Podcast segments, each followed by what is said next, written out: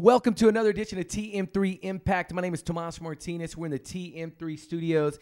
And listen, I have a very special guest, Jason Glass with the Phyllis Browning Company. Super excited to have you on TM3 Impact, my friend. I'm glad you're here, Jason. Uh, Tomas, I'm really glad to be here. Thanks so much for having me. I can't wait to do this. Yeah. So we were we were just talking and it, we were having that conversation. I was like, Dad gummit, we should have recorded what we were doing over in the next room. I mean, that was awesome. Well, let's try to do it right now. We so. got to do it now. Yeah. We got to do it now. So we always start out is Jason, tell me your San Antonio story.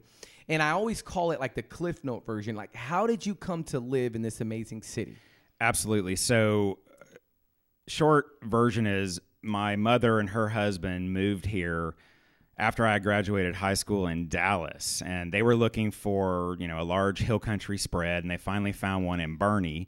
And my wife and I at the time were living in Atlanta. We didn't have kids yet, and my mom just started absolutely working us to come back to Texas. You know, y'all need to start a family, come back to Texas, and we were interested, but okay. not willing to leave Atlanta. We were enjoying living there. But then 9 11 happened and I was working for CNN, and you know that day it started off with is that a private plane? What's going on? And then within hours because people end up you know making it about themselves within hours everyone at cnn thought are we a potential target? And everybody just left except for people who were on air. And that day i know it changed a lot of people and it definitely changed us. So after that we were definitely ready to come back to Texas. Okay. And so we decided to, you know, we looked at Dallas where we looked where we grew up yeah. and then we came and we visited my mom and we just decided, you know, let's try something different. It's beautiful here and yeah. let's just see what happens. And so that's, you know, that's how we ended up here. So so that's really interesting. I didn't know the 9/11 connection. So you're in Atlanta, 9/11 happens, and that was when you kind of said, okay, maybe we should really consider this. Big time. It, That's when you it was, you know, that next day, we just said, let's get really serious about this. Let's wow. get serious about leaving somewhere where we didn't have any family to yeah. go be around family again. Yeah. And so, how, what, what was the, the time uh, table uh, before moving oh, from 9 11? It was probably two or three months. Oh wow, okay. It was quick. That's real quick. Easy to sell your home, no issues selling and then moving. You know, absolutely not. It was difficult. We had purchased this new loft project in a little bit of a transitional neighborhood, and oh, no. I'm looking back and I remember I thought our realtor was not good. Yeah, and I can remember him clearly. His name was Jazz, Jazz. and and Jazz. Jazz had a history of selling, you know, lofts and condos right. in Midtown Atlanta, but still, I can remember being so frustrated with him and, man, I just want to see a contract, no more excuses. And right. kind of funny how, you know, not very long after that, you know, I got it from the other side, you know. Wow. So it took you a while to sell it then? Yes. It took you a while. Absolutely. It wasn't a, that was not a hot market uh, at all back then. Yeah. And, and so that's interesting. Okay. So now, you move to San Antonio, you get here. So let, but but I want to. I always like to go back because I always like. I always. I'm very fascinated uh, having conversation with you know successful people, very successful in what you do as an agent in San Antonio and everything. And and so I'm always curious. What, what was 16 year old Jason? What what was that guy like growing up? I know you were big into sports.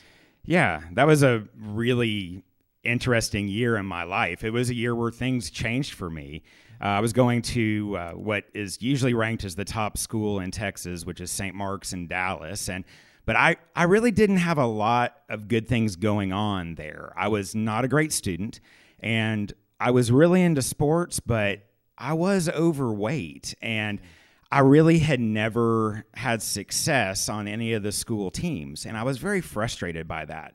Um, but that year, I did lose some weight over the summer. Okay. And so I did feel different. I was more physically fit, but I remember I was on the junior varsity basketball team and I still had never ever started a game. The most points I'd ever scored in a game was 5. Yeah. Well, we finally had this game where the guy who was playing in front of me, who's still a good friend of mine today, he was sick. And so this game, my coach said, "Glass, you're starting." And I could not believe it. I just I was overwhelmed. You were 16 at this time. I, I was 15. I was 15, yeah, I was, Yeah, yeah, yeah, I was about yeah. three weeks from turning 16. love it. So I was 15 years old, and I was getting to start my first game, and it was against one of our rival schools, and I scored 30 points in that game, That's so awesome. and I love it. I that changed me Yeah. mostly for good. Yeah. But I did have people all of a sudden start treating me very differently. Yeah. The boys on the varsity team, you know, were all of a sudden just so happy for me. And, you know, people really were patting me on the back, which I wasn't used to. Right. And, you know, that that led to me having an identity Yeah. where I was good at sports. And so by the time I was a senior, I was the co-captain of the basketball team and the baseball team. And, you know, for me, I still look back on that and knowing that, you know, I I was a late bloomer. So I wasn't mm-hmm. one of the kids where when I was little everybody thought, "Oh, this this kid's a great athlete or amazing." I did have to work for it. And then it but it happened so quickly, almost like overnight success. Yeah. And, you know, it became a little bit of my identity. Yeah. And it's funny because then you can get a little cocky. Like people start treating you like something, you know, it all came so fast where I think most people, you know, they have more of a consistent path. yeah, yeah, yeah, yeah. And yeah. that, that became a little bit of a trend in my life. But uh, I put all my time into sports because a lot of my classmates, I mean, they're they're literally rocket scientists. Right. These are some Literally. of the most yeah. And so, it. uh, you know, I just kind of said, okay, that's the usual identity. I'm going to try to just do something different. But that made me not such a great student. Right. And well, listen, let me. So I, I'm right there with you, Jason. I was not a good student at all. Right. That was not my jam. Schoolwork was not my jam. And and I I guarantee you, if any of my teachers found out that I actually became a teacher, they were probably really concerned because I really struggled. Okay, so so you know then you know you get to your senior. And then tell me about the transition going from that to UT. You end up going to UT. Well, I didn't go straight there because I couldn't get in. Yeah. And and at the school I was at, I mean, that was that was a little bit shameful. So I did have fun in high school and I put all my time into sports, but it, when it came time to go into colleges, all my friends were going to elite colleges and you know, it, it, at worst they were going to UT and I couldn't even get in. So that was difficult for me and I had to really think about did I spend my time wisely? Am I dumb? Am I a dumb person? I had to think that because it was so different. So I ended up going to the University of Arizona in Tucson for three weeks. Okay. And Only three weeks. three weeks. and I was very homesick, and it was a little bit of a party school. And the group that I was supposed to kind of identify with, a fraternity, I just felt like this is just going to be a party thing, and this is not what I want to do right now. Yeah. So I went back to Dallas, and that was some more shame that I had to deal with. Wow. And yeah. I wanted to, you know, I wanted to play baseball, but I was not a Division One player. So I went back home. I got a job as a waiter, Okay. and no one knew me, and I I was a little embarrassed Where'd you, wait, where'd you wait tables at? this was at Dalt's Grill oh, in love it. Dallas, and you know Love that it. was a place where you had to make hand spun milkshakes, and you know at brunch, and it was a difficult job Oh, yeah. because you know I learned a lot, and I learned to get out of my little bubble, and all this time I started researching other places I could go to university okay. and uh, Division three uh, baseball and things like that. And I had my high school coach write me letters, and so I finally decided to go to a place called St. Lawrence University, which is on the Ontario New York border. Whoa. The closest city is Ottawa, Ontario. Oh my gosh. And- I don't know this story. Yeah, and it's I mean, it's cold. I bet. Like it is cold and you know, a tiny little place in the middle of uh, the New York Canadian border on farmland. Wow. And that was another place where nobody knew me. Yeah. Mostly everybody knew each other because they had all gone to schools in the Northeast and they knew each other. They were not used to anyone from Texas. right. So they you, thought they probably thought you rode a horse, right? They did. You, rode a horse. they Yeah. did. Yeah. And you know, Oh, so funny. but what I did was I reinvented myself there. Ah. I became an intense student. Academics Ah. was just huge for me. So I just said, I'm changing myself. I was not proud of who I was as a student before. So I'm throwing myself all into it. How did you? What? what okay, that's a mindset, right? So this is. is. really interesting because you know I like to do, I like to talk a lot about mindset. What? How were you able to change the mindset? And tell me, like maybe two things that you specifically did to flip that switch. Absolutely. Well, number one was going to a place where no one knew me. Ah, So I felt I could start with a clean slate. okay. and that was very very helpful and the other thing which i don't know how positive it always is but i did feel shame Yeah. that all my friends were you know at these amazing colleges and seemingly having an amazing time and here i was you know kind of a dropout and then you know i just felt i had something to prove You had something to prove. I, i, love really it. did I love it. But that's a good place to be in a sense of motivation, absolutely right? A hundred percent. If you can use that as a positive motivation, and it, and it won't crush your spirit, Right, But right. you know, with sports teams, a lot of times their coach will go in and saying they're disrespecting us. Mm-hmm. You know, they wrote they wrote about you like this, and so they're trying to use that as you've got something to prove. You're going to show them, and I definitely felt that way. Yeah, that's powerful. Yeah, it was. It, it changed my life completely, and Yeah. I think that was a very small school. We had 500 people in our class. Okay. but I was ranked number two out of 500 people In, for in college. in college Wow. in that class. However, That's awesome. it was it was cold, Yeah, it was and the idea that I had now put down grades to be able to transfer to the University of Texas, where my parents had gone, okay. that was powerful. Okay. And so I did transfer to UT for my last two years. That's awesome.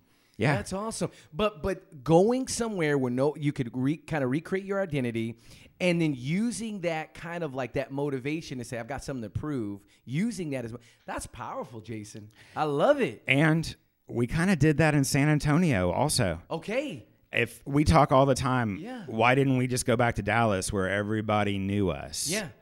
Well, I, my wife was on the same page. We we were not afraid to start over and meet new people and do new things and try to break out of the usual. Right. And you know, so it's So- a good thing we did. I'm glad you mentioned your wife, uh, Kat, right? Uh, and and because I'm a firm believer, like who you marry matters, right? Like you, you, you know, for you know people that are listening, who you marry is really really important. How did you and your wife? I don't know that story. How y'all met?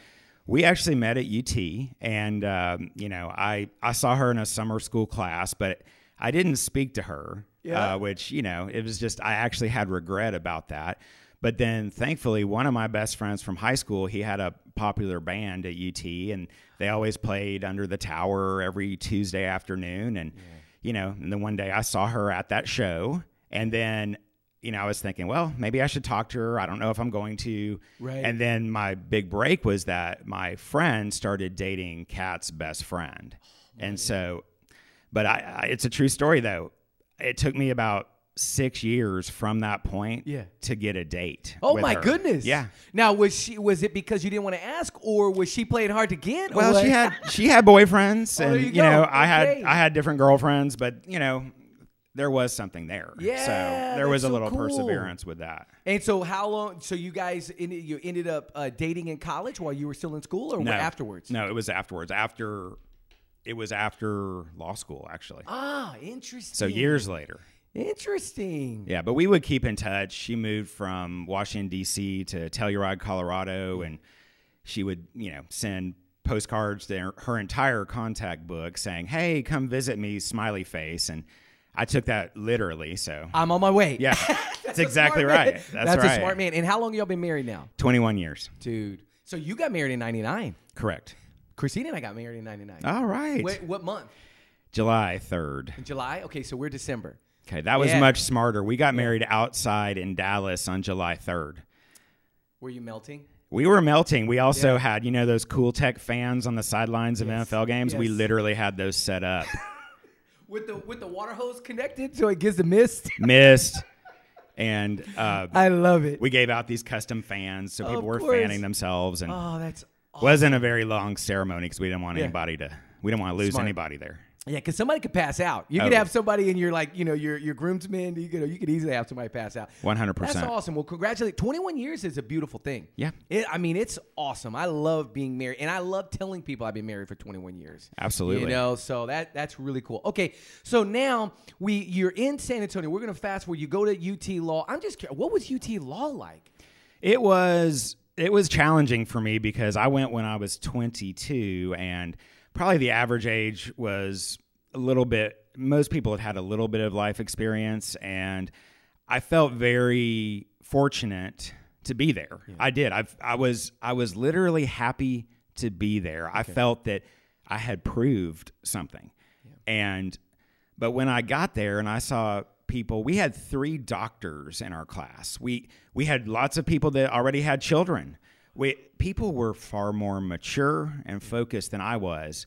So I think I did kind of slip back into all right, maybe this isn't for me. And I can't say that I was as focused academically as many of my classmates, but I did kind of find a track which was sports law. Yeah. Uh, my dad was a real estate attorney, but then he got a uh, specialty doing sports law as well. I didn't know that. Yeah, so okay. like he was the last attorney for the Southwest Conference before it went away. and Okay. he represented Emmitt Smith on uh, actually several real estate transactions. Very Um, cool. So I, I did kind of put myself into that. So I was president of the Entertainment and Sports Law Society at UT Law and was kind of focused on okay, what can I do with that? Uh, Jerry Maguire came out right around that time. Great movie. Absolutely great movie, and I mean uh, that you know the um, the person that was largely based on was Leigh Steinberg, Yeah. who's you know an agent who I got to meet years later through Ah. my job at Turner. Okay. Super nice guy,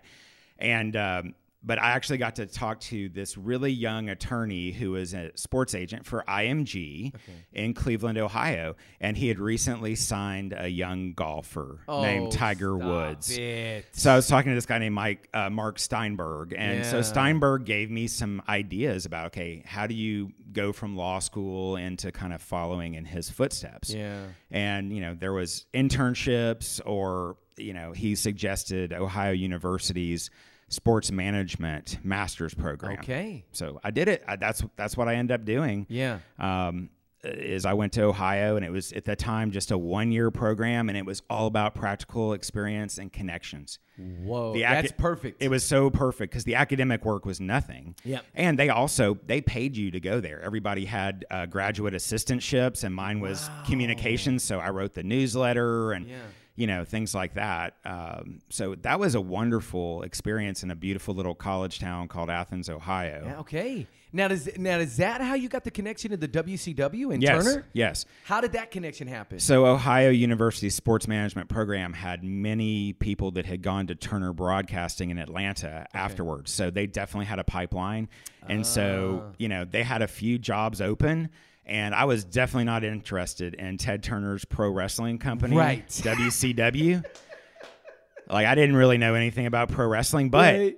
they had a communications job open and I thought, all right, I'll take this job and then I will work my way into uh, you know the NBA on TNT and hanging out with Charles Barkley and all that stuff. I just thought I'm going to get in there. Yeah.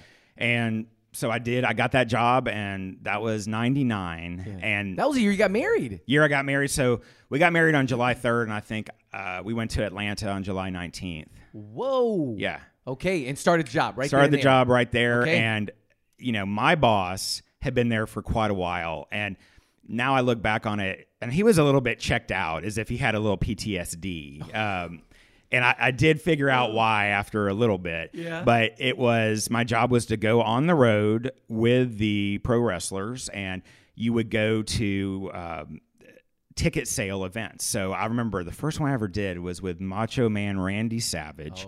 I had to pick him up in a limousine, order all that, and we flew to Minneapolis from Atlanta and we spent the most of the day at the Target Center in Minneapolis promoting the ticket sales for our future event there. And, you know, that was that day I should have known what I was in for because my boss said, Jason, it's so important that you know, and he always called the wrestlers the boys. You need to know, you need to know what type of beer the boys like. Do they like Miller Lite, Coors Light? Because when you know you're gonna get them in this limo, and you need to have their brand of beer, and if you screw this up, I promise you that it's going to be a problem. Okay. So my very first deal, I'm with Macho Man, who was one of the few guys that I knew. Okay. Because he was he was pretty darn famous. The Slim Jim commercials, if yep. you remember those, he was he was in Spider Man the movie, and so my boss said, Mach likes Miller Lite. Okay. Okay. So I am super nervous and always. And so I order the limousine. It gets me first. We show up at his mansion in the northern suburbs of Atlanta, and I've got the Miller Lite there and just praying. Yeah, yeah. So yeah, yeah, yeah. Uh, Macho Man comes out, and he was a man that lived his gimmick. So the way he was on camera was the way he was Stop off camera. It. So he did not dress differently or act differently. And you'll a lot of the most famous wrestlers that that's one of the reasons they are they live their gimmick. They are wow. who they are on camera. I had no idea. I didn't know that. And he had a uh, he had a very young girlfriend who was also a character on our show. Okay. And so I right now, I mean, I'm as nervous as I've ever been in my life. And it's like, "Hello, Miss Macho, how are you doing?" Yeah. Uh, fine, brother. Fine. Oh, it's so, so funny. they get in, and he looks over at the Miller Lite. Brother, what's this? Uh, Miller Lite? Uh, I would never drink Miller Lite. What the hell, brother? Starts screaming at me, and he's like, "I don't know who you are, but you are done." And he gets on the phone, and he literally dials the president of WCW. Oh my god! And he's like, "Eric." This Jason guy, ugh, I want him gone. I want him gone. And he's like, here, Eric wants to talk to you. And it was actually my boss, oh. Alan. And they had planned this little prank. Oh. And they got me. I mean, I was, I mean, and I don't even know how you even respond to that. Like, well, it was intense anxiety going into pure relief, and then we yeah. had such an incredible fun day, and yeah. I ended up, you know, liking Macho Man very, very much. He's a cool guy. He was such a good guy. That's he really cool. was, but you know, others were not, and yeah. but I learned, I'd say, the most important sales skills I've ever learned on that job because I would have to get sometimes famous superstars to do things that they did not want to do. So I'd have to go up to Hulk Hogan and say, Hulk, they need you to do a live interview for the Cleveland Channel 5 News. And he'd say, Brother, I don't do Cleveland. Oh my God. Okay, okay, Hulk. And so I'd have to try to find a way to win. So I would say, But there's actually a Make a Wish Foundation kid who will meet you in the studio. And he'd say, Fine, brother, you got me right where my heart is. And That's so I cool. learned, I would learn what what their why was to actually do something. Yeah. And for a lot of the guys who could be very scary and difficult, they would be different around the kids. And, and I admired that in them. They Yeah. so I after a while I was like, you can scream at me all you want, but if I see the way that you are with children, Yeah. that's everything. One day I was in with Bill Goldberg, and Goldberg was probably our biggest star at the time. And uh, we were walking, I think, in New York somewhere for some convention, and all of a sudden he wasn't behind me. And I looked back, and you know he was just peeling off three one hundred dollar bills to give to a homeless man in the street. Wow. So I would see these acts of kindness that were much more important uh, for the people they gave them to. So it was okay if Right. you know in their uh, tension and everything if they were a little bit tough with me. Well, you pretty much had to be that that guy that they had to point a lot of that probably frustration to during that time, right? Were A you were the hundred guy? percent, a hundred percent, and yeah, but I I tried to I tried to change that. There have been a lot of balls that were dropped before I got there, and I just said, you know, l- no more. Let's let's do this right. Yeah. And so it was uh, it was such a good experience uh, to help kind of put me forward in life, but. The full year that I was there, I was there parts of two other years. We lost, I think, thirty-five million dollars, oh and I did see this culture of unbelievable corporate excess, Yeah. which I was a part of. They would give me a corporate credit card, and after the shows, so I would have to go to the live shows, they would just say, Yeah, you just buy the boys, Whatever. buy the bar, buy Yeah. the bar. So I'd, I'd be submitting bills, you know, eleven, twelve thousand dollars, you know, for for basically beer. wow. They weren't even drinking the good stuff. no, it was just. uh, I mean, it was just. It was a. It was a culture of excess that. Yeah. You know, people who were um, who worked there that, you know, they weren't. We weren't necessarily caught up in that world. We we thought, is this how it's supposed to be? And Yeah. it wasn't. Yeah. So you know, I could. We we knew we were going to go out of business, and so Mm. there was um, there was a legal job open at CNN ah. which was also interesting because that job was reviewing marketing and advertising for CNN, the cart- the Cartoon Network, TNT, TBS, Turner Sports, and uh, the individual uh, Atlanta teams at the time. And so they would submit, uh, we want to do this sweepstakes. Or you know we want to do this ad, and I would review it uh, to make sure they weren't using anyone's image without their permission. Yeah. Um, you know, if they're using it was a sweepstakes, they had to have the right rules. Yeah. No Yeah. purchase necessary. Right. So I learned all about sweepstakes, contests, promotions, and that was probably not the best fit for the way my brain works. Okay. And I remember one time I walked into a convenience store with my wife, and there was a Snickers bar that was advertising a, a sweepstakes on the wrapper. So I just picked it up and I said, Oh, Kat, look at this. They're excluding Puerto Rico. Isn't that interesting? And she said, That's not interesting at all. Yeah. You need to do something else. That's not. That's not even close to interesting. So That's hilarious. and then like my second year in that job, uh, the sports teams, like I remember the uh, the Atlanta Hawks, they submitted this contest, Yeah. and uh, I reviewed it, and I said, "Sorry, you can't do it." And they said, "Well, that's ridiculous. Why?" The San Antonio Spurs did the exact same thing, and it would be well. The San Antonio Spurs are owned by a private individual. We are owned at the time it was AOL Time Warner. So our risk and exposure is a different thing. So I was definitely a corporate policeman. yeah, and yeah, you were slapping hands. I, and I mean, I, and I didn't want to do that. I Right. actually wanted to be them. I wanted to be the marketing person. Yep. I, and so after a while, I'd say, "Well, why are you using that color?" And they would say, "Wait, aren't you supposed to be the lawyer looking at our stuff? Yeah. Why are you giving? Why you care about the creative?" Yeah. And so then 9/11 happened. So Yeah. that's what led us to San Antonio. Well, here's the interesting thing. So you look at your marketing today, which is, I mean, at, that's a. It's obvious that your marketing today comes from all of what you learned even back then. But it, it- and I think about it because obviously we're, we got to talk about real estate right now because real estate is insane, right? Yes. So moving into the real estate world, here you are. You come to San Antonio. Did you jump right into real estate right away? Well, we were just gonna flip houses. Okay. So I actually just had my license with this company called the Home Team, and the Home Team just had a fee for each transaction. Yep. And that was okay. But after the second flip, we realized that, well, my wife and my mom was working with us. Mm-hmm. They kind of they had it all handled. It wasn't exactly clear what I was bringing to the table.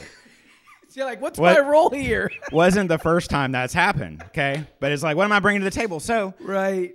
it was, well, Jason, why don't you become a realtor? And I did not want to do that. I really resisted it. My mom, from the time I was 18, wanted me to get my real estate license because my mom had been a realtor in Dallas. Okay. And I got to tell you, I thought I've got all this education. I thought I, this is not something I want to do Yeah. And it's kind of a crazy story but you know i've told i've told jay Kuper this story but when i was going to transition into you know doing r- real estate you know with a brokerage the only realtors that i had ever known were with Kuper Yeah. okay Yeah. but at that time they had done a, a merger with i think it was E- ERA. era that's ERA. right Yep. and so I'd met with the manager and she was like, "Hey, can't wait to bring you on board." And but ERA requires this corporate like personality test or you know, I'm sure like a disc or something like that. Interesting. I didn't know that. Yeah, Yeah. I couldn't get it to load, and so it was like one or two weeks.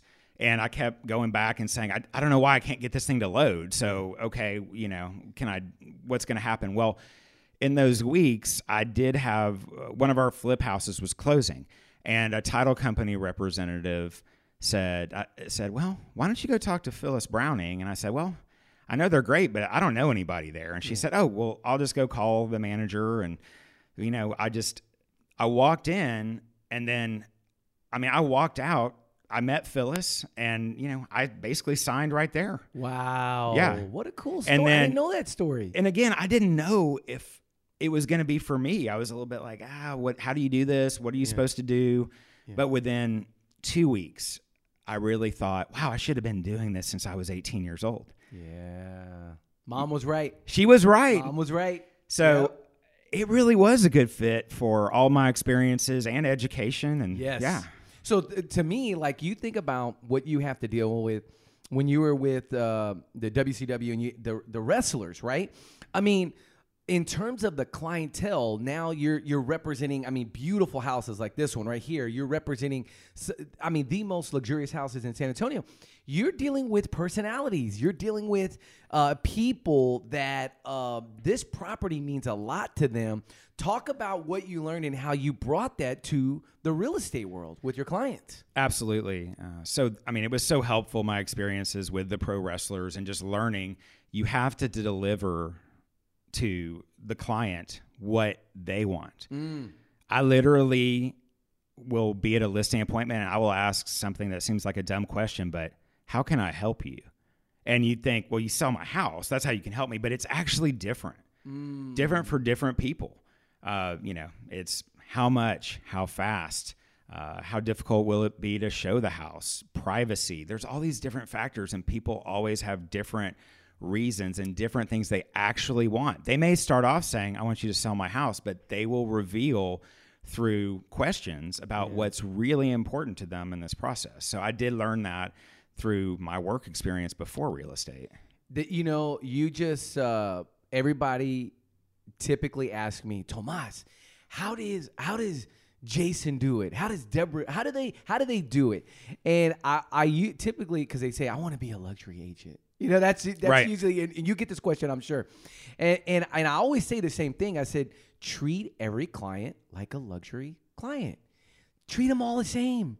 Take care of people. Like find out what they need. That question is so important. A hundred percent, and it's it can be very simple, and you just ask it, and usually just be quiet and have them start talking and you will learn things about how you can best serve them. I love uh, that. You mentioned Deborah. I will say that my family did use Deborah Janes as their realtor before I was a realtor. So I did learn a lot from Deborah. Just the way yes. she carried herself and things like that. So shout yes. out, shout out to Deborah Janes. Shout out to Deborah Janes. Yeah, I would. We were just talking just uh, two days ago on the phone. Yeah, Deborah is awesome. Now, so now you're you're we're in this weird market. So let's talk about where we're at right now. Just came we're we're we're we're still in a pandemic, right? It's still COVID. It's still kind of weird times right now. But the market is on fire. And so I'm curious to get your take.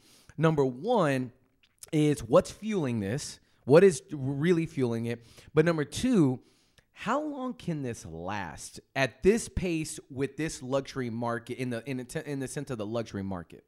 That's the billion dollar question. It has been it used to be conventional wisdom that San Antonio's market would not escalate significantly. It would always, you know, probably have slow and steady growth until many, many more corporate jobs came here. Well, we've had a little bit of growth in corporate jobs, but really that is not what is fueling the market right now.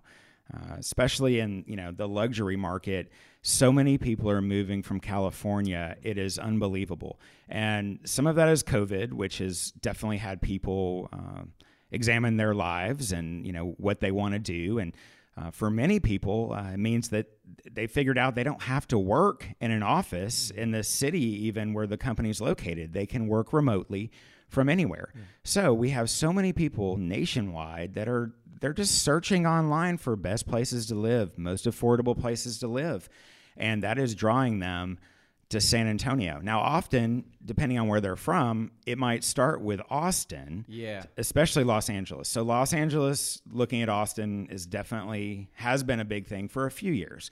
But now that market is becoming a lot like Los Angeles Yeah. In terms pri- of price, right? in terms of price. Yeah. And so now we have uh, people really looking at San Antonio. This is interesting. I just learned the other day that for real estate searches online, there is a website where you can figure out where are they coming from for certain markets. Okay. Most metro areas have 90% plus of searches within their metro area. So it's people who are moving up, moving down, okay? Okay.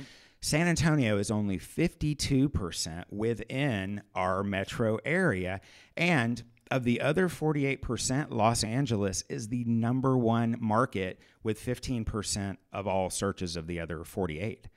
Whoa. So more than the other Texas cities. And are looking at San Antonio. that's right. Whoa. So it's San Antonio is the number one place where people are looking at San Antonio real estate, which makes sense. But then Los Angeles is number two. wow. That's interesting. That's really interesting. And yeah. And there's several reasons for it. I mean, it's the cost of living in California, lack of inventory, which guess what? We're starting to have that too, big time. it. But Yeah. lack of inventory, uh, fires, earthquakes, just some of the lifestyle things. Yeah. Uh, you know, Texas is definitely looked at as a more friendly business environment as well. So, you know, it's been really interesting how I've met families just in the last few weeks where, you know, they're they're just on a hunt for the best place to live. It's not because of a job. It's because they can live anywhere they want to and San Antonio is on their radar. That's so cool. So, we're, you know, houses right now inventory is is getting really scarce. What would you say to somebody that right now they they're thinking about listing their house? And, and, and they're they're like they they're flipping through the magazine. They're like, okay, you know what? Maybe it's time. And maybe it's time for me to list. What would you say to a seller right now? It's the best time ever. And that's 100% true. But their question is, well, but where do I go? And so we need to find them a house. We're not afraid to find them a rental if someone feels like, hey, I can cash out right now and that will make me feel really good. Mm. And yeah, I won't be afraid to go rent something and then be ready to strike if something else comes up. Now, on the flip side, I would also argue it's the best time to buy ever, which seems, how could it be both? Well, the answer is interest rates are still incredibly low. Okay. Okay. Well, what I believe is we think 2021 is crazy. In 2025, we're going to look back and say, we thought 2021 was crazy. Hmm. So I still, there's nothing on the horizon that I think, you know, you can point to to say, oh, that's going to make things drop. Yeah. Now, I- drastically. yeah, yeah, Yeah, yeah. I think more inventory will come on the market, but I think that will just be back to nice, nice, good growth instead of just going straight up. Right. So I still Steady. think prices are going to increase. I feel like for the rest of this year, we're going to have inventory shortages because there will be more houses coming on. Hmm. Yeah. Really, uh, starting last week, more houses started to come on. Yeah. And the reason for that is, well, you know, April, May is the classic time more houses come on. And as more people get vaccinated, more people are comfortable with people being in their house. That's just a fact. That's a fact. Yeah. I've got two that are coming up where I've been talking with them since December. And the plan was as soon as they are safely vaccinated, and then so for that, that date's May 1st. Wow. Okay. So okay. that's going to happen with other realtors too. Yep. Okay. So more inventory is going to come on, but more buyers are going to show up because this is also the time that school will get out. And, you know, if they're coming from California, that's in June Yeah. and they may want to come and get situated before the next school year starts. So I expect through August it'll be fairly crazy Yeah. and a great a great time to sell, but if you want to get locked in at a price that will seem good 5 years from now, it'll probably be the best time to buy as well. So I, I heard this. This was interesting. I was talking with uh, Kevin Crawford, and uh, Kevin, his his thought was, and I and I, I I was like, you know what? I might I might have to agree with that. His thought was, we are at a new watermark in terms of pricing, right? Like 2021 and 2020 uh, are are, are kind of setting a new benchmark for where luxury prices, where San Antonio prices are going to be. And the chances are, going back to your point of best time to buy, we're probably not going to dip below these prices. Now, I know some people are overpaying. Like right now, we have people going into, they're trying to get the listing and they're overpaying for it, right? Like going over list price. That's how do you how do you feel about that with with properties going over list price? Are we setting a new watermark um, in terms of pricing in San Antonio? Yes, it's absolutely the new watermark, but I expect we'll say the same thing in a year. Wow. I really do because I don't I don't see the migration of markets that are more expensive where people are bringing more money to San Antonio. I don't see that stopping because once the secret is out, people learn that this is a beautiful place to live and it is still relatively affordable. That that's the thing. San Antonio, the prices are going up a lot, but we're still not on the same level as the other major cities in our country. yeah, so true. And we just have to hope that this change ultimately is for the better. Yeah. Yeah. And I I have hopes that it that it will be. Yeah. I do. I do too. I do too. because Austin is is a place that was never meant for massive growth, where San Antonio is more spread out. Yeah, it's true. That is very true.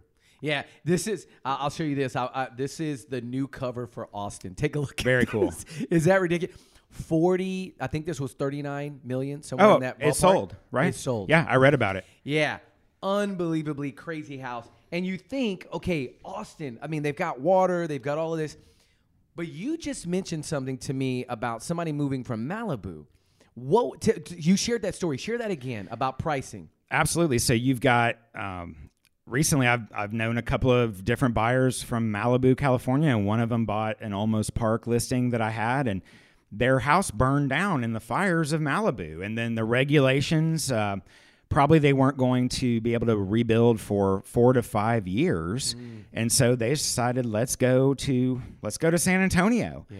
And so yes, uh, that that three point two five million dollar mansion, you know, it was an incredible value from where they were coming from. Where they were coming from, I mean, it might be fifty million dollars, Wow. depending on the view. Yeah, and and you you've even had uh, some of your clients say that the pricing in Austin is there. It's almost starting to get to the point where they're comparable to That's right. uh, to California. Yeah. So I've got a, a relative through marriage, and she has a beautiful place in Encino. It probably will sell for six million dollars, and their last kid is off to college, so they're thinking, hey, we should downsize and get into a more affordable place like Texas. And they said, okay, Austin is clearly the cool place to be, and it's maybe the most like Los Angeles. But when they're starting to look online for real estate, they can't find anything that would be less expensive than the home they're selling. Wow. And so I'm trying to get them, you know, to consider. San Antonio because Right. we are significantly Yeah. uh, better priced than Austin, really Dallas or Houston for comparable areas in those cities. Yeah, I, I had a great conversation with with Rick Cooper and his wife. We were we were at an event, and this was this was last year, probably November timeframe, and we were talking about the idea that if you look at the number of homes that Dallas sold over a million, I want to say it was like two thousand over a million, and this was um and, and I I have this report. I don't know if you did you see I've, this? I've seen it. Yeah. Okay, you know what I'm talking about, right? I Dallas do. was 2,000, Houston was 1,800, Austin was 1,400, San Antonio, drum roll please, 289. Yeah. it was. It was like ten percent. Okay. I mean, nothing in comparison to the other places. No. Yeah. And for most of my 18 year career in this business, selling luxury homes, it's been difficult because it was a buyer's market. Supply and demand was in favor of the buyer. Yeah. We just didn't have uh, as much money here. Yeah. And so, you know, sellers have had to do anything. And this year, it has changed. It's changed, I have noticed it where, you know, I've got one that's in Canyon Springs and Stone Oak, which has been a solid neighborhood of 600 to 750. And I've got this beautiful modern house there that overlooks the golf course. Okay. And it's okay, it's going to be 1.25, maybe a little aggressive. Wow. We'll see. And multiple offers Already. already. Already. Oh my god. This is it's, it's awesome. And it, so it, we're, Yeah. you know, the the realtors who advertise in LHM, we're all talking to each other and trying to figure out, okay, so what's the line? Is it five million? Is it four million? Where where do you see that significant drop off where supply and demand tells you it's still hard Oh, to sell price- those price-wise. price point exactly Yeah, yeah, yeah, yeah. Is it two? Is it two? I don't think it's two. I think Really? it's I think it's two five. Okay. I think it's two five. That's, a good- But I think you know you might get other opinions on that, but I think it's two five. Yeah. Um, I, know, I would agree based on what I can see just in the you know looking at MLS. That makes sense. absolutely. But in the last couple of days, I mean, I've heard of one that I think is at six, which is under contract. Which is under contract. Yeah. That's so awesome for San Antonio. Yeah, I love it. absolutely. So That's great for San Antonio. and we have a lot of gorgeous properties so in a way we deserve it and it shouldn't be that if you build this beautiful house that you know you'll never have enough people to buy it so Right. we're starting to really you know have demand but most of it is not coming from within san antonio No, do you think I've, I've always had this thought in is San Antonio just more conservative? You know, Austin is a little bit more. I mean, it's almost like I mean, obviously they have way more tech. Way they've got it's like the Silicon Valley, right? The new Silicon Valley, and as Elon Musk said, it is the boom town. Right, he says in 50 years, Austin is going to be the most, you know, dramatically change Boomtown. that's right So, but is it is it that San Antonio's a little bit more conservative when it comes to buying, you know, these more extravagant houses? Well, we haven't had the money in the past that is Mm. in Austin, Houston, or Dallas. So that's one factor. And then I'd say the other one that keeps us a little sleepy is our relative remoteness that we're just very far south. Mm. And you, you get to Austin before you get here. Right. Uh, our airport has, you know, never been a major player as far as attracting corporations. So I think that has kept us sleepy Yeah. and that will always probably be a little bit of a factor. Yeah. But the other thing is an interesting conversation is in these upcoming decades, will there be an Austin San Antonio metroplex mm. where it's like Austin is on the north side, San Antonio is the south side, but they have much more interconnectivity. I'm fascinated by that. Will it be high speed rail, which would mean you can work in Austin, but you live in San Antonio? We need it, Jason. We we, We need, need more it. we, We need, need more homes. Yeah. We need more affordable homes and both you know there's all of that going on. Yeah. I think it could be positive if it is planned in the right way. Well, and, and we got to get on that now. Like the planning for that is now because really, I mean, you look at other cities like L.A., you look at other these major metropolitan areas. Uh, my wife and I were we were uh, staying in Beverly Hills, and and we were going to go to where Disneyland In Anaheim, yeah. in Anaheim. And so you, I'm thinking, I mean, you look at the map; they're not that far apart. What what is this like 20 miles? I don't know exactly the distance. It's not that far. No. It took almost four hours. It Right. was like three hours. Absolutely. It was torturous, you know. But if we don't figure this out now, we could have that same issue going between Austin and San Antonio. We don't need to. We don't have to have that problem. Uh, no. And We shouldn't. I personally would love to see high speed rail, but you know, Yeah. I don't know I just don't know uh, if that will get off the ground. People have talked about it for quite a long time. Well, with Elon now in, in in Austin, I do think you know he's got what is what is his little thing called the little tunnel? Yeah. you know what I'm talking about, I do. Hyperloop or Yeah, something. it's a Hyperloop, that's right. Yeah, The- I mean that could be something that could it it could be part of that, right? There's a Um, chance. So eh, we look. I think we are we are in a unprecedented real estate time. What advice dealing? I mean, because now we've got more agents jumping into the business on a you know on a daily basis, as you know, and so I'm curious, like, what advice or, or, or would you say? Okay, agent coming in. What what are you telling them with what is in this circumstance? What's going on right now? What would you tell them? Well, I would absolutely have them get to know the veteran agents in their companies. If if you know if people get together, that was a huge benefit to my career where I was the young newbie and I did meet everybody and I tried to get to know them and offered my services as a resource. So some of the experienced agents they would just start referring me stuff and giving me stuff and saying, "Can you open this?" and making relationships. So that would definitely be Smart move. Yeah, something that I, and it's just it's respectful people will like you and people will know you it is hard to be known in this business with so many realtors today So if you can kind of make friends with those experienced agents and one day they'll probably decide to slow down or get out of the business and you never know if they'll refer those clients to you. And Great then move. of course you have to work hard, Yeah. but then ethics, ethics. Yeah. Talk about that. It- That's a big deal. yeah, it will. This is a business where telling the truth will actually make you money. Where I think you know, and at least the perception has been that it was the opposite, and maybe we didn't have the most honest profession. But what I found is the top producers they do tell the truth, and it also helps it helps with your personal anxiety. You're not worrying about, uh, you know, are they going to find this out? Always tell the truth. And I tell new agents many times the best answer is, I don't know, but I will find out. And I still say that today. Yeah. You can't know everything in this business. No. I learn stuff new every week. So you can't learn everything. So just, you know, learn whatever that is, which I usually think is marketing and negotiation. If you're going to be a residential specialist, okay? It's marketing and negotiation and then just tell the truth. I love that.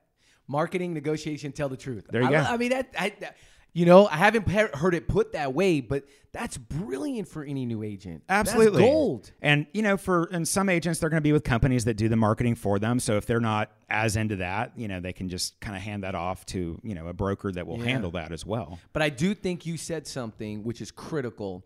And, and, and I remember this at my time when I first got into real estate in 09 is knowing the people in your office, the veterans, and really making those connections. I, I that may be like number one. Obviously, no real estate. You better know the market. I mean, I mean that goes without saying. But knowing who those players are and making those connections, how many deals have you done where you just picked up the phone and called one of the agents, you know, just said, hey, here's what I've got, and then the deal's done? I, I, I'm, I'm sure that's happened countless times. It happens all the time. And last year, uh, Judy Dalrymple, who's also been a great mentor to me, she just walks into my office and she just said, yeah, you know, I don't know what Scott and I are going to do. We're thinking about selling our house. We've got the lake house and, you know, and we're thinking about doing this for the summer. And I just thought, I've got a client for your house, Judy. It was the new uh, head of school at St. Mary's Hall. And it, a, it was a year ago and the market was tight then. And it was like, oh, we weren't finding anything good. So, you know, I basically was able to get them in through Judy. And then, and then COVID started happening. Yeah. And that was one of my favorite transactions ever because uh, each side, the Dalrymples and my client, they were so gracious throughout the you know the new experience of how do we deal with the pandemic that you know it just ended up being such a win for each side but if i did not know judy that would never have happened Right, right, right, right, right. That's critical, right? It's the relationships. People they they they underestimate the power of relationships in this business. 100% and with all the new the growth of uh, the number of realtors in our industry you know they come to these companies and they're in training classes they meet their fellow newbies and sometimes that's a comfortable place to be and they're hanging out with that clique where they really need to be meeting the experienced agents and because the experienced agents tend to say okay are you going to be around in two years True. you know should i even invest time you know they don't necessarily introduce themselves so we don't even know who they are and i know this happens at any any large brokerage Oh, yeah. so it's really important if you're new to introduce yourself Yeah. That's I, I love that. So before we wrap up, ta- tell me about your team. I'm super excited about the Jason Glass group.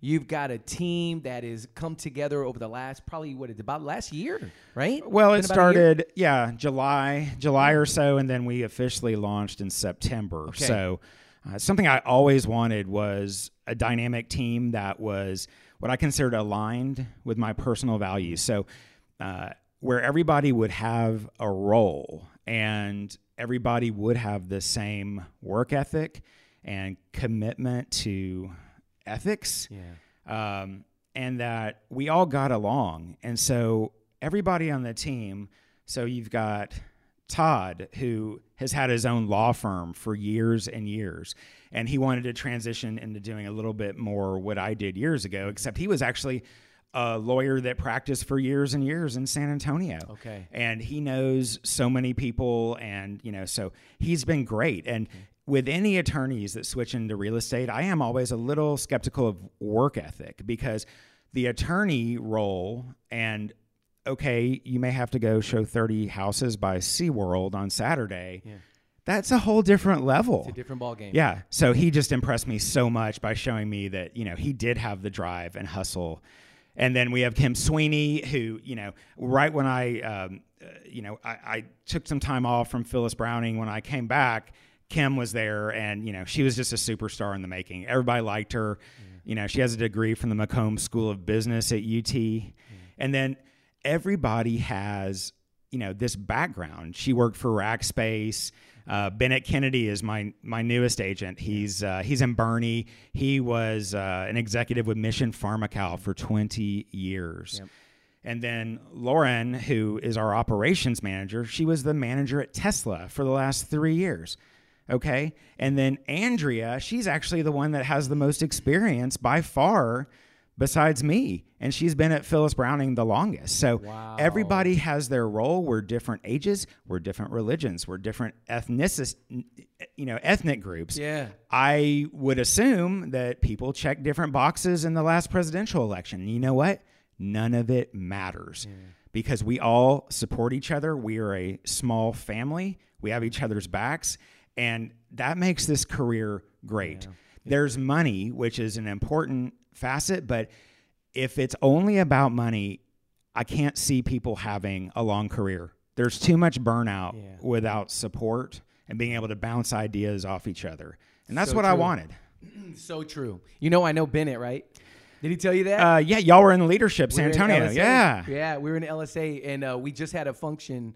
I had to be about, I don't know, maybe a month ago, two months ago. I, it's weird with COVID. You lose track of time. Totally. Yeah, I could Uh, not agree more. but we just we were just uh, talking about how you guys you know kind of kind of came on the team. I'm super pumped for him. Bennett is a great dude. And he's already killing it. And he does farm and ranch and residential.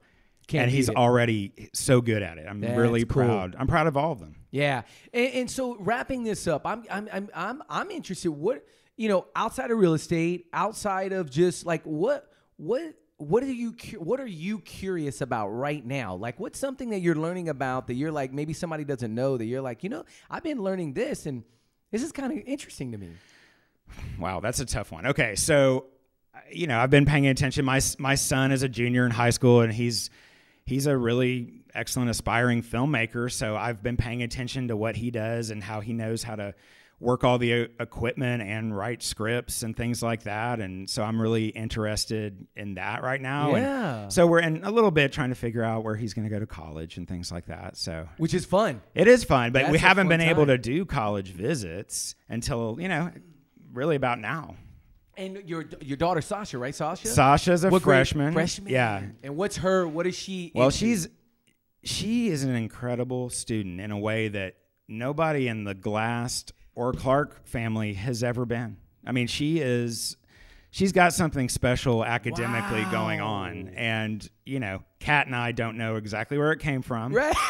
well, it's a combination of you two. Y'all, y'all two smart people. You went to UT. Come yeah, but it's not about smart. It's about you know, like not settling for less than an you know an A plus. Oh, like so she's got that mindset. mindset and she has a fascinating brain to me where if she ever hears of someone's birthday or see, sees it written it doesn't matter how uh, close or Yeah. distant that connection is to somebody she Yeah. remembers their birthday and i've read that there are people with brains that work that way and they can just they memorize vast amounts of information quickly and it's almost like a visual memory that you know and she's of course like her math ability is crazy where Yeah. I had to get a special exemption at my high school to graduate high school because Yeah, I was yeah. so bad at I'm math. right there with you. I'm right there with you. So- that, that SAT kicked my butt, Jason. yeah. yeah, where uh, yeah, it's not going to be the same, but right. she didn't get that from us. So. What, what, so what is what's her career field? What does she think she want to do? Oh gosh, I don't know yet. Yeah, I'm not sure. Okay. Yeah. Is there anything that may like she's curious about, like, or she just loves learning? Period. I think she loves she love- she loves learning. She loves Okay. she's definitely interested in what's going on in the world about, you know, definitely about uh, protests, social justice, what's Yeah. happening in our world today. Yeah. And you know, it, they have they've had two straight school years that have not been normal. Yeah. where you know you haven't had a full normal school year and so it'll be really interesting to see you know when it gets back to quote unquote quote normal which i do believe Yeah. will happen by next school year Yeah. um, you know how does that change things Yeah. because I mean she was new to St. Mary's Hall this year, and so she hasn't spent a lot of in-person time with her classmates, her new classmates, but she has a excellent group of friends Yeah. that you know she's gotten to know through Zoom and a little bit of in person. Are they in person right now? Are they? Are Yeah. they doing a little like a kind of hybrid? A lot No, of them do well, hybrid. th- they've had a hybrid option, but Yeah. they've been able to be in person for for quite a long time. Yeah, Enzo was same way. He's at Saks and they've Yeah. been in person. Which, like, look, I'm a former teacher. I, you know that. I think I'm pretty sure you know that. I was a teacher. Yes. And when the when the when the pandemic started and I became Mr. Martinez for my son, like it was just like he. I would. I just remember the looks he gave me. Like, no, no, you're not my teacher. Like I, I have teachers, Dad. Like you can't be my teacher. That was so hard to take. Well, that was my degree. Jason, yeah, and, I, he still would. I was I was hoping that would be something that you know he he could have just readily accepted because No. Zoom learning is not the same. No. it is hard, but maybe I mean I have known kids that could get stuff out of it, but yeah, it would have been nice to have dad supplement. It, it was it was almost like you know how when you're you know when you're trying to teach your, your child something and you, you just you could just see it in their eyes where they're like nah you, you, I don't I don't want to hear this from you. It's like coaching like you know try to coach him in certain things like he's getting into golf right now. That's his thing that's his jam right now and so like his instructor teaches him it's like it's like everything he says is you know Rob shout out to Rob Myers he's amazing great coach for golf actually he's a St Mary's Hall coach Is Rob he? Myers yeah Okay. he coaches their golf anyways so if I show him something it's like I don't know dad Right. I don't know. You know, did you did you do any PGA, Dad? Like, no. so there's like, you know, but that's okay. I can I can deal with that. But listen, Jason, a lot of amazing things came out today, and I really appreciate you taking the time to come on TM3 Impact just to share. A, a lot about your life, but also real estate. Any final notes about real estate that you'd want to share about what's going on in the market? Well, I, I still think that San Antonio is uniquely positioned to just be a fantastic market, you know, for years to come. I don't see anything that's necessarily going to stop it because we're not like Las Vegas or Miami or Austin potentially where it's just going to hit way too high and then there's a crash, Yeah. you know. And so I, I don't know. I think it's a it, it's a privilege to be in this business. I'm really I feel lucky every day that you know my my journey led me to it Yeah. and you know so Me too. I'm lucky that it led me to this because I would have never thought we'd be at this point with Luxury Home Magazine. Ten years, Jason. And can you believe that? Ten I, years. I am super proud of you by the way because i can remember when it started and i didn't know if it would become a thing. I didn't know. And today it's the only magazine that i really see in my clients homes. It, that's it. So it's as far as print uh, it's really where I put my money to advertise because anything else would just be a shot in the dark where this actually works. I actually get business. I get listings from this magazine. I love it. Your magazine. So thank, you for doing that. well, I appreciate that, Jason, and thank you for being on TM3 Impact. We're gonna have this on YouTube. We're gonna have it on iTunes, Spotify, so your kids get to play this back and hear this whole story. So Oh gonna gosh. awesome. They're going to roast me for No, sure. They're going to totally roast me. Well, they are in high school, so they have to. They have to. They're good at it. Jason, thanks again, my man. Great to see you. Thanks, Tomas. Take care.